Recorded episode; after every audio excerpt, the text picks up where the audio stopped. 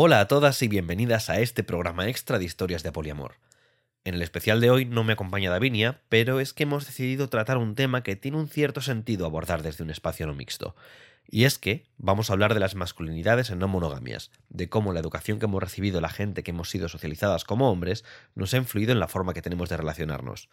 No lo voy a hacer solo, pero antes de presentar a las dos personas que me acompañan hoy, hay un tema del que quería hablar. Lo llamo el fenómeno de la tortilla de patatas. Veréis, en casa de mi familia normalmente quien cocina es mi madre. Casi lo único que hace mi padre desde que tengo uso de razón es una tortilla de patatas cada varias semanas. Lo recuerdo casi como si fuera un evento familiar, algo especial, y sé que también a veces lo llevaba al trabajo para compartir allí. Pero no solo hacía la tortilla, sino que estaba todo el rato preguntando, Está rica, ¿verdad? La tortilla estaba buena, sí, pero sospecho que aquí lo que principalmente estaba buscando no era otra cosa que el reconocimiento. En su momento de niño yo pensaba que esto era una cosa de mi padre, pero hace unos meses en el trabajo se organizaba un pica pica en el despacho que tengo al lado, y el único hombre que había en ese momento había traído una tortilla de patata hecha por él. Sus compañeras también habían traído comida, pero él era el único que iba persiguiendo a la gente en el edificio para que la probara y no paraba de recordarnos al resto lo buena que le había quedado. Todo el rato. Se estaba comportando exactamente igual que mi padre.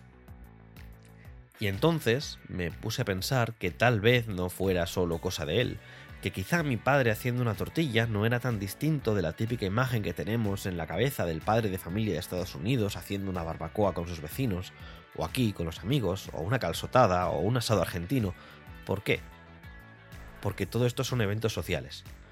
El hecho de que suceda en hogares tan distintos deja claro que no es algo que sea excepcional de mi padre, sino es porque en el fondo el patriarcado nos condiciona a todos. De hecho, me da un poco de rabia porque me di cuenta de que a mí también me gusta hacer y llevar tortillas a eventos sociales. En el fondo, lo que creo que estamos hablando es de ocupar espacios cuando se busca un reconocimiento social, una palmadita en la espalda y que la gente te aplauda por hacer algo, mientras que seguimos invisibilizando todo aquello que se hace de puertas para adentro. Esto pasa con la comida, sí, pero los efectos del patriarcado van todavía bastante más allá hay quienes están o estamos intentando ubicarnos un poco en esto, pero quizá va siendo hora de intentar plantearnos algunas cosas, de darnos cuenta de que están pasando y de por qué, y quizá cambiar cómo nos comportamos. Dicho esto, tengo aquí enfrente mío a Lío y a Iván. Iván es psicólogo, miembro del equipo de Psicopera, especializado en masculinidades y no monogamias. Bienvenido. Hola, ¿qué tal? Gracias. Y Lío es doctor en sociología y le habéis podido escuchar en el programa que grabamos hace unos meses o en su podcast recomendadísimo Esas cosas del follar. Gracias a los dos por estar aquí. Gracias a ti, Mario, por la invitación. ¿Esto es algo que pasa en vuestro entorno familiar? Joder, si pasa. y creo que lo, lo ha marcado bastante bien. ¿no? no creo que sea una cuestión simplemente de espacios puntuales domésticos, sino que es una tendencia que se da bastante, ¿no?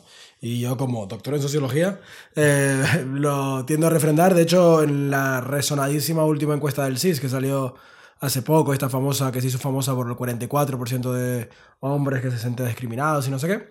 Y también en las encuestas de, de tiempo, la famosa encuesta de tiempo del 2008-2009 que sacó también eh, eh, el CIS, creo que era, en su momento, se venía a apuntar prácticamente lo mismo, ¿no? Que en la cuestión de tareas domésticas hay una brecha enorme, pero sobre todo, eh, si los hombres nos implicamos, porque es verdad que está habiendo ciertos cambios y a raíz de la pandemia los ha habido cada vez más, eh, si se dan esos cambios, nuestra participación es cada vez mayor, pero en labores que tienen un reconocimiento. No solamente cocinar, que esto es muy gracioso, y mi padre ha hecho exactamente lo mismo. Mi padre es de pizzas, no es de, no es de tortillas.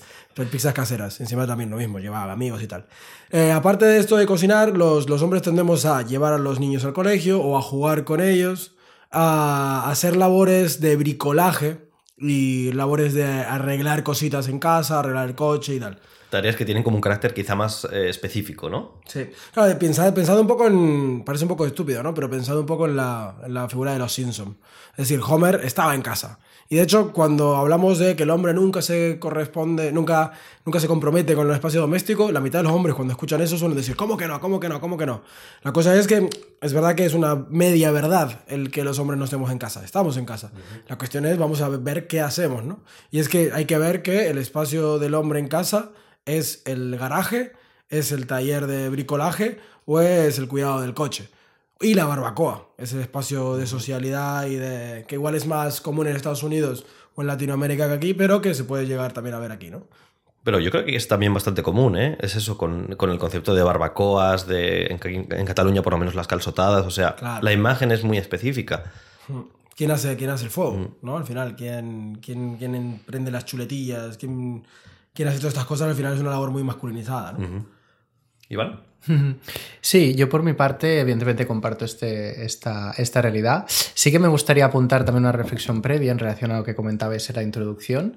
Y es que es cierto que en, en- en ciertas temáticas tiene sentido, tendrá sentido que, que tengamos espacios no mixtos, pero creo que desde el, precisamente desde la visión que intentamos trasladar nosotras desde el feminismo, necesitamos también ese acompañamiento por parte de, de mujeres y de oda- otras identidades de género, ¿no? Y por tanto, está, yo creo que es muy necesario ir combinando eh, espacios con distintos perfiles y distintas figuras.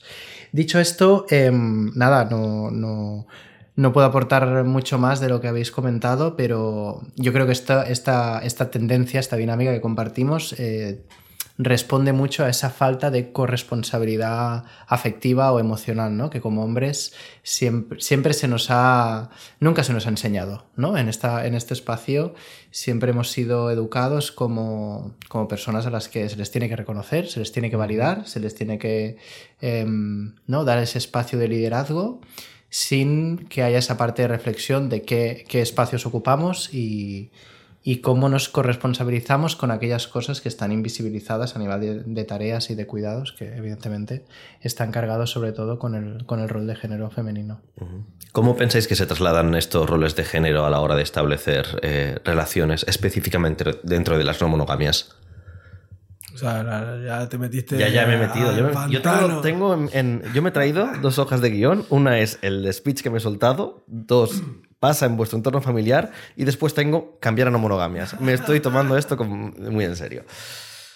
Claro, es, curioso, ¿no? Lo de las no monogamias, porque en principio. mm, eh, claro, hay que. Hay que sí, supongo que introducir varios factores, porque evidentemente, cuando hablamos de, no monogamias, eh, se nos pone un reto por delante, ¿no? Supongo el reto que implica que una línea política y relacional eh, muy impulsada por ideas feministas, es decir, eh, no es ninguna sorpresa decir que, gran parte de la labor o, o- o gran parte de la oleada no monógama que podemos estar viviendo se la debemos en cierta medida a, a nuestras compañeras y a muchas eh, voces, sobre todo femeninas y feministas en concreto, que han ido normalizando o impulsando mucho la, eh, la cuestión de las no monogamias y por tanto alimentando una idea de las no monogamias relacionada con, la, con los cuidados y relacionada con la crítica a las desigualdades relacionales, eh, a los hombres se nos supone un reto por delante, como decía, ¿no?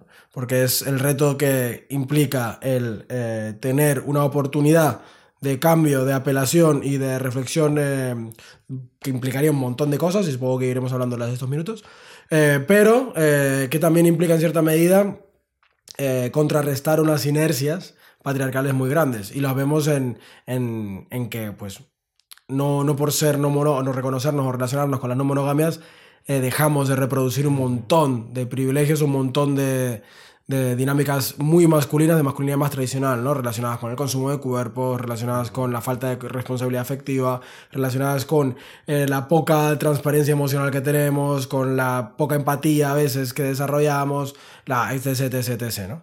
O sea, creo que las no monogamias implican una oportunidad muy interesante que tenemos frente a nosotros, pero que desde luego no es una garantía. Bueno, y que además yo creo que al final, aunque estemos intentando luchar contra ciertas eh, cosas que hemos vivido desde siempre, hay ciertos, ciertos aspectos de los que es difícil despegarse, aunque creo que lo estamos intentando, ¿no? La posesividad, eh, la competitividad. Sabemos que hay que dejarlo atrás, pero el cómo hacerlo se puede hacer difícil. Yo creo que las, las- la diversidad relacional o, o- o las no monogamias nos abre una puerta, como decíamos, ¿no? de apuesta política que cuestiona el modelo hegemónico de cómo nos hemos relacionado hasta ahora. ¿no? Y vemos que, que es un modelo que hace aguas en muchos, en muchos sentidos. ¿no? Cuando ves que eh, prácticamente el 50% de matrimonios en Europa eh, acaban en divorcio, estadísticamente, pues también ya, ya se ve que hay una parte del modelo que, que, que es cuestionable. ¿no? Em, pero como bien apuntabais, hay una parte muy importante que estamos olvidando, yo creo, sobre todo desde la parte eh, más masculina, que es de la gestión que implica a nivel emocional. Y como bien decíais, de cómo deconstruimos y volvemos a construir una manera distinta de entender las relaciones, sobre todo desde la masculinidad, porque siempre nos han enseñado a que, a que los celos son malos, pero los celos no esconden nada más que una inseguridad o un miedo a perder algo que tenemos, ¿no? O un vínculo que tenemos. Y eso es algo que como hombres sobre todo tenemos que empezar a aprender a gestionar. Y eso, que es, es muy rápido y muy fácil decirlo, implica un empezar a entender nuestras emociones, empezar a poderlas expresar y a poderlas gestionar y compartirlas. Y eso es un mundo, es un mundo. Claro, aparte apuntaría... Claro, supongo que para abrir melones, porque esto supongo que es un capítulo que queremos que sea más corto, así que cuanto más melones abramos rápidos y... Lo que tenga que durar hasta que nos tengamos que ir. Em, una cuestión interesante que me gustaría apuntar sobre esto es que eh, el, camino este que tenemos que realizar, el que íbamos apuntando durante este capítulo, que como bien decimos, la, oportunidad que se nos pone delante, al final no, se da en un vacío, ¿no? Y se da en contextos sociales delimitados y en cierta medida muy influenciados por los debates políticos que estamos teniendo. Una cosa que muy curiosa que, que, que habría que apuntar, que pasa en, concretamente con las masculinidades no monógamas, es eh, este doble pie hiper incómodo a veces tenemos entre la hiperidealización que se nos hace desde fuera, como los superhéroes emocionales que podemos llegar a ser, eh, y eh, la hipersuspicacia que a veces eh, ya presupone que somos una panda de falsos manipuladores previos a, o previamente a todo lo que hagamos. ¿no? Creo que la posición de, de, la masculinidad en la monogamia tiene ese doble de, de incomodidad, porque a la vez es muy difícil a veces escapar a que se nos aplauda a la mínima que hacemos o que se nos eh, presuponga gilipollas o, cabrones eh, a la mínima que hacemos, ¿no? Y creo que uno de los grandes, eh, a veces, confusiones que veo entre los hombres que intentamos transitar estos espacios tan complejos ya de por sí, que, que supone pues, reflexionar un montón de cosas relacionadas con las, con las relaciones, las positividad, las oportunidades emocionales y todo esto, es esta, a veces eh, este cansancio extra que viene por la hiper, no sé, esta encrucijada totalmente imposible. Si nos queremos comprometer eh, a veces hacia modelos de igualdad, tenemos que cargar con una hiper suspicacia que a veces termina, yo he conocido bastantes chavales que terminan bastante agotados porque no sé, a veces creo que se nos mira, entiendo la razón, ¿no? Estoy abriendo un melón, aquí no sé si voy a acabar bien parado, espero que no acabar eh, diciendo alguna eh, tontería porque estoy pensando mientras hablo, ¿no? Pero creo que supone una carga eh, psicológica a veces excesiva el estar sintiendo que estamos hipervigilados a cada paso que damos, sin que se nos permita a veces el tropiezo o el, el, error. También es verdad que hay muchos pavos que cuando comienzan a cometer ese tropiezo o ese error no tienen ni jodida idea de cómo reparar, aceptar y reconocer. Eh, pero bueno, no me refiero a ese tipo de, de, cosas, sino a, a, veces al relato cultural que ha habido eh, sobre la suspicacia que tiene que haber necesariamente sobre los hombres, porque los hombres somos esencialmente soldados del patriarcado. Y con esto me podría referir, por ejemplo, a que una de las cuentas de masculinidades más famosas o con más seguidores de España en Instagram es Meme Masculinidad, por ejemplo, que es una página construida contra eh, o riéndose, haciendo mofa de todo el compromiso de los hombres eh, comprometidos con el feminismo. ¿no? El hecho de que haya tenido tanta repercusión y tanto peso una página como esta, también indica a veces eh, este mm, doble, doble esfuerzo que tenemos a veces que hacer. Ya no solamente porque el camino es hiper confuso y es un alambre de espino porque tenemos que estar cuestionando privilegios, a la vez que intentamos no cagarla, a la vez que intentamos que reparar la deuda histórica que tenemos con las mujeres, pero además eh, tenemos que pues, abrir con safari, con un machete, porque básicamente casi no hay, sobre todo en, no monogamias, no hay camino previo hecho, porque no hay mucha idea o mucho discurso sobre las no monogamias y masculinidades. Así que aparte, tenemos que entender, aguantar a veces el discurso de que si somos no monógamos porque queremos hacer el mismo masculinidad de siempre, eh, solo que ahora consentida, ¿no? Eh, reproduciendo, porque somos los mismos machis que tocamos la guitarra y vamos manipulando por ahí a toda la gente que conocemos. Eh, pero ahora con, con el rollete de aliado. Uf, perdón si me, no, no, tranquilo. me, me demasiado, pero creo que, que, a veces esto es interesante, ¿no? Porque creo que culturalmente hay un, hay un tema ahí. Sí. Yo creo que de aquí hay dos cosas. Eh, para mí es que hay un cierto estado, como comentas, de hipervigilancia sobre todo lo que hacemos. Y, y, que al final eso hace que se señalen mucho más las propias contradicciones en las que inevitablemente vamos a caer. Un poquito aquello de, de, de la gente de la derecha diciendo, pues si eres comunista, ¿por qué tienes un iPhone? Salvando las distancias, pero creo que la causa es bastante similar. Y por otra, que a la que a la que te asomas y por complementar lo que has dicho ¿eh? a la que te asomas un poco fuera de no monogamia si hablas del tema con ciertas eh, personas que lo ven desde el exterior hay mucha gente que lee esto como una excusa para cuernos para aprovecharse de las mujeres cuando en realidad igual esto es una cuestión únicamente de percepción mi percepción es que son espacios eh, con bastante más representación de mujeres y personas no binarias en conjunto que de hombres. Claro, sí, sí, sí, total. Y apuntaría con esto que uno de los grandes, y con esto ya acabo, perdón, uno de los, los grandes mm, costes que nos puede llegar a pasar eh, este tipo de, de, encrucijadas, este tipo de problemas que apuntabas también es, es eh, que por un lado eh, está casi naturalizándose eh, la cuestión de la dominación en los hombres, uh -huh. eh, presuponiendo que cualquier camino que cojamos vamos a estar reproduciendo de manera consciente y calculada los privilegios y las relaciones de poder, porque somos, eh, como decía antes, soldados conscientes y racionales del patriarcado, lo cual creo que viene de una, una lectura bastante sesgada de lo que es las teorías radicales del feminismo. Eh, por otro lado, también estamos eh, comprando un falso marco de debate, en el que estamos más centrándonos en eh, comprobar lo que ya sabemos, más que en abrir eh, marcos de oportunidad eh, donde puedan emerger nuevas prácticas, nuevas combinaciones de identidades y nuevos espacios de debate pues abiertos, no resueltos, eh, para aprender conjuntamente como sociedad, porque no que, aún queda por hacer, uh -huh. queda por construir estas masculinidades no monógamas, estas masculinidades... No, si, si, algo existe... Si las masculinidades, las nuevas masculinidades, un término que odio, existen, es como un horizonte de sentido, ¿no? Como algo que se está dando ahora. Es como un camino, que, un, una especie de, de camino que seguir, no algo que se, que se da... Pre... De hecho, desconfía de la gente que ya se declara nuevas masculinidades. Pero si, si, si cerramos este debate, esta oportunidad de poder abrir nuevos eh, debates, eh, nuevos horizontes pensables y ya estamos clausurándolo, pero que si presuponemos que todo lo que haga un hombre va a ser eh, pues cuestionable eh, y, y, falaz, eh, pues es que estamos cayendo también en un pesimismo que ya conocemos, eh, políticamente, porque este pesimismo ya se está dando en los, eh, pues en los entornos de movilización política, se está dando en un montón de espacios que elimina a veces, pues, no sé, la posibilidad de movilización, que termina desmovilizando por pereza, desgaste y, y fatiga, ¿no? Igual esto ya me cae.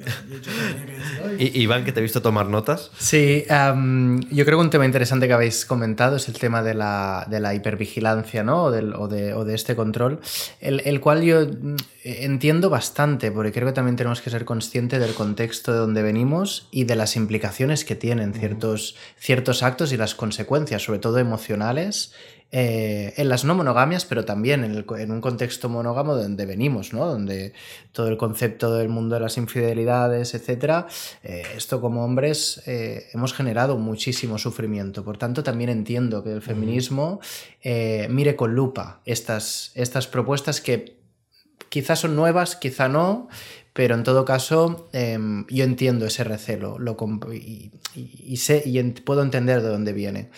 Creo que hay también mucha falta eh, de construcción de una, de del concepto de la restauración ¿no? y, de la humildad desde el poder asumir errores que, a los hombres nos cuesta mucho, ¿no? Poder reconocer cuando la cagamos, porque la cagamos, y, y ya no solo desde el pedir perdón, sino qué responsabilidad y qué, y qué corresponsabilidad asumimos cuando la cagamos, que creo que ahí eh, es donde nos falta mucho recorrido y ver dónde está esta, esta política de la restauración en la que tenemos que acostumbrarnos a estar. Y si yo ejerzo un daño, asumiendo que en muchos casos, y depende del daño que haya hecho, nunca lo podré reparar. Pero sí que podré acompañar y corresponsabilizarme de, de, ese, de ese malestar o, de ese sufrimiento que, que he ejercido. Creo también porque desde el asumir que como hombres seguimos ejerciendo violencias y como hombres seguimos utilizando nuestro privilegio. Y yo creo que hay ciertos, ciertas, ciertos hombres, ciertos perfiles que, que intentan ir cambiando esto pero todavía estamos en ese imaginario porque hemos estado tallados, ¿no? educados desde, desde ese espacio y eso es muy muy complicado cambiarlo y creo que es importante también tener esa partir desde esa perspectiva. básicamente porque mm, y creo que quizá el, ese 44% de hombres, eh, no me acuerdo cómo era la, formulación exacta, ¿eh? pero que es porque renunciar a privilegios es complicado. Es decir, eh, hay una parte de la vida que hemos tenido en un modo más fácil únicamente por el, por el eh, sexo que tenemos asignados al nacer. Entonces, eh, despegarse de todo aquello, no sé si todo el mundo está dispuesto a hacerlo. Hay que hacerlo, por supuesto. Pero dar esos primeros pasos y sobre todo darte cuenta de que están ahí, que creo que por suerte es algo que está pasando cada vez más, pero a un ritmo lento, es, es fundamental. Una cosa muy interesante, yo creo, del, concepto de privilegio, del concepto de poder, es que es algo, de hecho, que, mm, que va contigo, va con la persona. Es decir, no, nos podemos desprender de él. Lo que sí que podemos hacer es ver qué hacemos con él, ¿no? Con ese poder y con ese privilegio, eh, ¿qué posición tomo yo frente a eso? ¿Tomo ventaja? egoísta, eh, ¿no? lo uso interesadamente en, en mi favor o intento Em, compartirlo, reflexionar sobre ello y ver cómo desde ese privilegio puede, puedo cambiar ciertas cosas, ¿no? Pero el privilegio em, es de aquellas cosas que, em, que no podemos deshacernos, ¿no? Hoy en día es como el color de la piel, eh, la orientación sexual, hay cosas que estructuralmente siempre nos van a acompañar. Y de hecho, eh, esto lo creo que lo dijo, pues estos debates no, no se inventaron ahora, eh, esto, el, tema, de los privilegios, por ejemplo, fue un, una gran, un gran tema en las movilizaciones de los años 70, en la segunda oleada del feminismo, cuando estaban las discusiones entre feminismo negro y feminismo blanco. Y la, precisamente las feministas negras le decían a, la feminista blanca que la cuestión de los privilegios es un zapato de quita y pon, ¿no? Eh, no, no, no, puedes deshacerte eh, de manera voluntaria. Y ahí creo que también está una de las confusiones que tenemos también en el mundo de las masculinidades, porque esto que a veces creo que no se entendió muy bien. De hecho, eh, a todos nos no sonará la frase, ¿no? En plan, deshazte de tus privilegios. Pero es que esto choca diametralmente con lo que estamos diciendo, de que los privilegios no son algo que yo me pueda quitar. Entonces, ¿cuál es el mensaje? Creo que muy poco, muy poco hincapié se ha hecho en la idea de revísate los privilegios y los privilegios como algo, como unas reglas de un juego en el que estamos todavía inmersas y no tanto como unos zapatos que me pueda llegar a quitar o poner. Porque yo no puedo decidir el pasar o no pasar miedo pasando, caminando de vuelta a casa, ¿no? O no puedo tampoco decidir si mi jefe va a, prescindir de ciertas empleadas o a preferir eh, pues, promover a determinados otros por una cuestión de, género. Es decir, se pueden revisar, hacer consciente y podemos hacer activismos señalando este tipo de desigualdades, señalando la brecha salarial que existe en, espacios, en espacios laborales. Podemos eh, trabajar para promover leyes que puedan garantizar que las mujeres tengan mayores seguridades nocturnas en la calle, pero no creo que pase tanto por yo eliminar mi propio privilegio de caminar seguro por la calle. Porque además creo que el, el, objetivo no tendría que ser optar a que haya gente que, que deje de tener ciertas facilidades, sino que todo el mundo los pueda tener. Claro, este es el, de un debate interés muy interesante sobre el tema de los privilegios y hay dos formas de entenderlo, ¿no? Hay los privilegios como una ley privada que tengo yo o los privilegios como el beneficio que tengo porque a ti no se te cumple un derecho. Hay estas dos formas de ver el privilegio que cambia totalmente el debate. Porque eh, yo tengo derecho a caminar seguro por la calle, pero tú como mujer igual también. La cosa es que a ti no se te garantiza ese derecho y a mí sí. Eh, sin embargo, mi, la lucha contra mis privilegios, porque al final los privilegios es algo contra lo que luchamos, es algo que queremos destruir, pero sin embargo no puedo querer destruir mi seguridad nocturna urbana, ¿no? Esto genera una confusión muy grande. Parece una tontería terminológica, pero creo que es brutal porque filosóficamente nos hace confundir mucho. Entonces, ¿cuál es la lucha? ¿Criticar los privilegios o em, ampliarlos?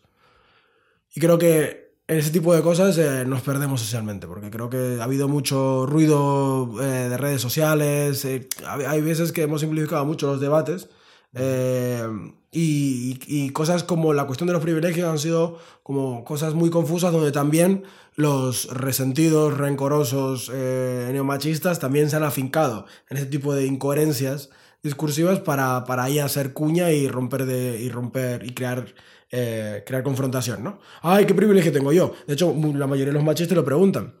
Y es verdad que es difícil de responder. ¿Qué privilegio? A ver, dime un privilegio que tenga yo. Y es como, vale, a ver, eh, porque tienes que conocer a la persona, tienes que ver en qué situación se encuentra a nivel de interseccionalidades. Eh, la mitad de los privilegios que vas a decir, eh, como por ejemplo caminar nocturno, caminar seguro por la calle, te los va a responder diciéndote que eso es un derecho y que quiere, ah, quieres que no que pase miedo, no sé qué, o sea, son debates a veces, no sé, muy encolados, ¿no? Y muy espinosos. Sí, como que es muy fácil dar eh, una réplica que no tiene por qué ser necesariamente cierta, pero sí lo suficientemente contundente como para que lo parezca. Hmm.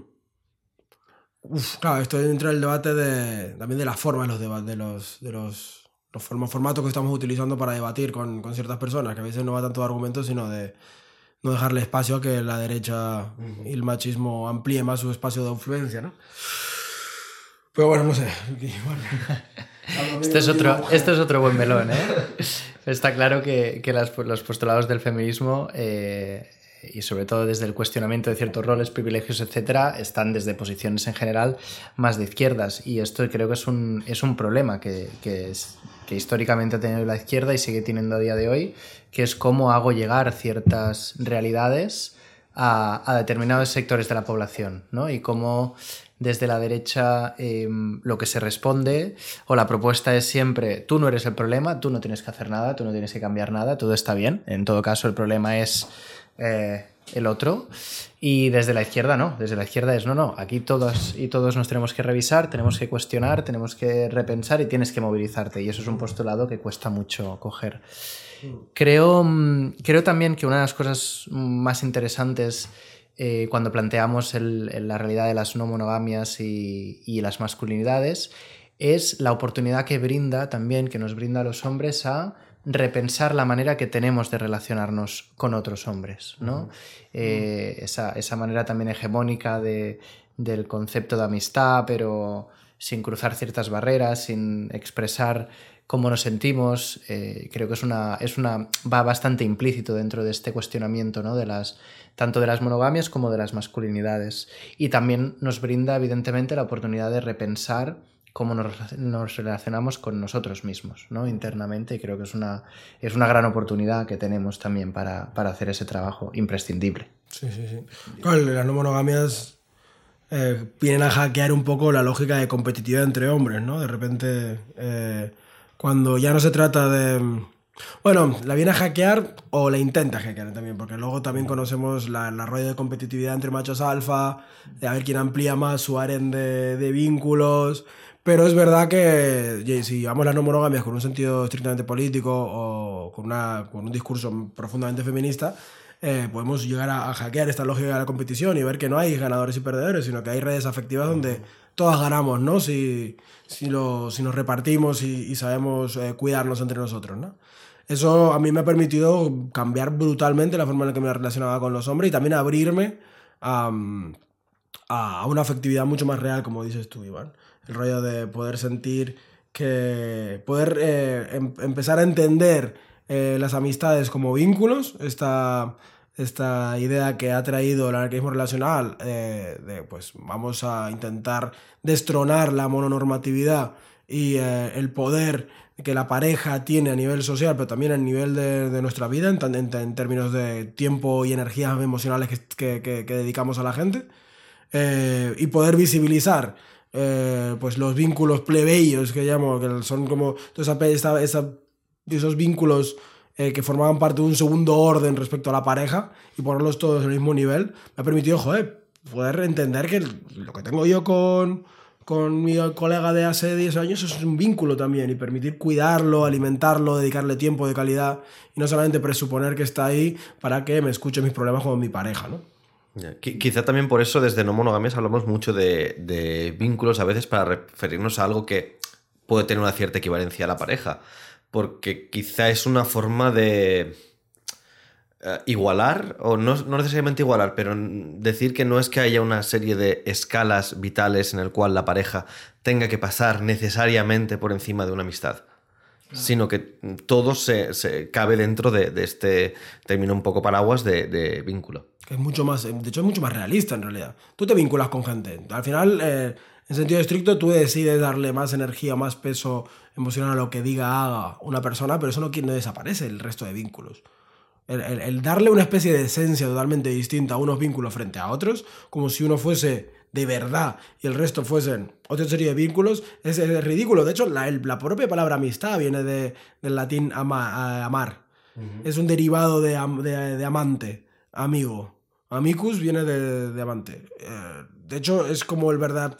De, hecho, la, toda la, toda la vida, la vida griega eh, entendía. De hecho, toda la historia de la humanidad se entendieron. Los, los noviazgos y las vinculaciones matrimoniales una cuestión relacionada con las estrategias familiares, con, la, con el reparto de, de materias y de patrimonio familiar y personal y riquezas o ligaciones políticas entre familias con poder y eh, la, la circulación de, afectos pasaba por otros lados, que no tenían nada que ver con el matrimonio, que no tenía nada que ver con el noviazgo, tenía que ver con, eh, bueno, de- toda esta filia entre hombres que había en los espacios griegos, estas amistades tan fuertes que se generaban en entornos de diálogo político también, pero también en, en- en entornos de vasallaje pupilo, eh, maestro, en entornos más filosóficos, etcétera.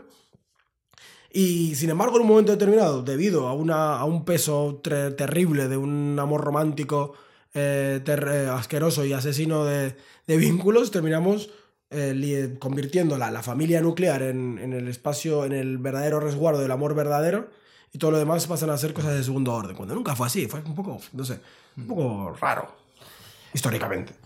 La, la- yo creo que aquí también nos, nos- muy rápido, ¿eh? nos, nos encontramos con la eterna contradicción de, del etiquetaje, ¿no? de la necesidad que parece que sentimos a veces de etiquetar y de ponerlo todo en cajones porque eso nos ayuda a organizarnos socialmente, pero como a la vez es limitante y, y nos, y nos condiciona el hecho de decir qué es una amistad, qué es una pareja. En algunas cosas tenemos muy claro qué es una cosa que es, y qué es otra dentro del, del modelo hegemónico y creo que es algo, es un, tipo de estructura que hay que empezar a destruir y a romper y a cuestionar. Y ahora ya para, para acabar, los dos eh, formáis parte de, de un grupo de diversidad relacional y masculinidades feministas, si podéis explicar un poquito en qué consiste. Sí, yo creo que la, la- la primera reflexión sería que estamos todavía descubriendo en qué consiste, ¿no? Eh, para bien o para mal, como hemos comentado antes, eh, al final faltan muchos referentes eh, en este ámbito especialmente y por lo tanto estamos, yo creo, me gusta, me gusta definirlo como un espacio de exploración para trabajar eso, cómo confluyen las, las no masculinidades, las masculinidades, perdón, y la, la diversidad relacional.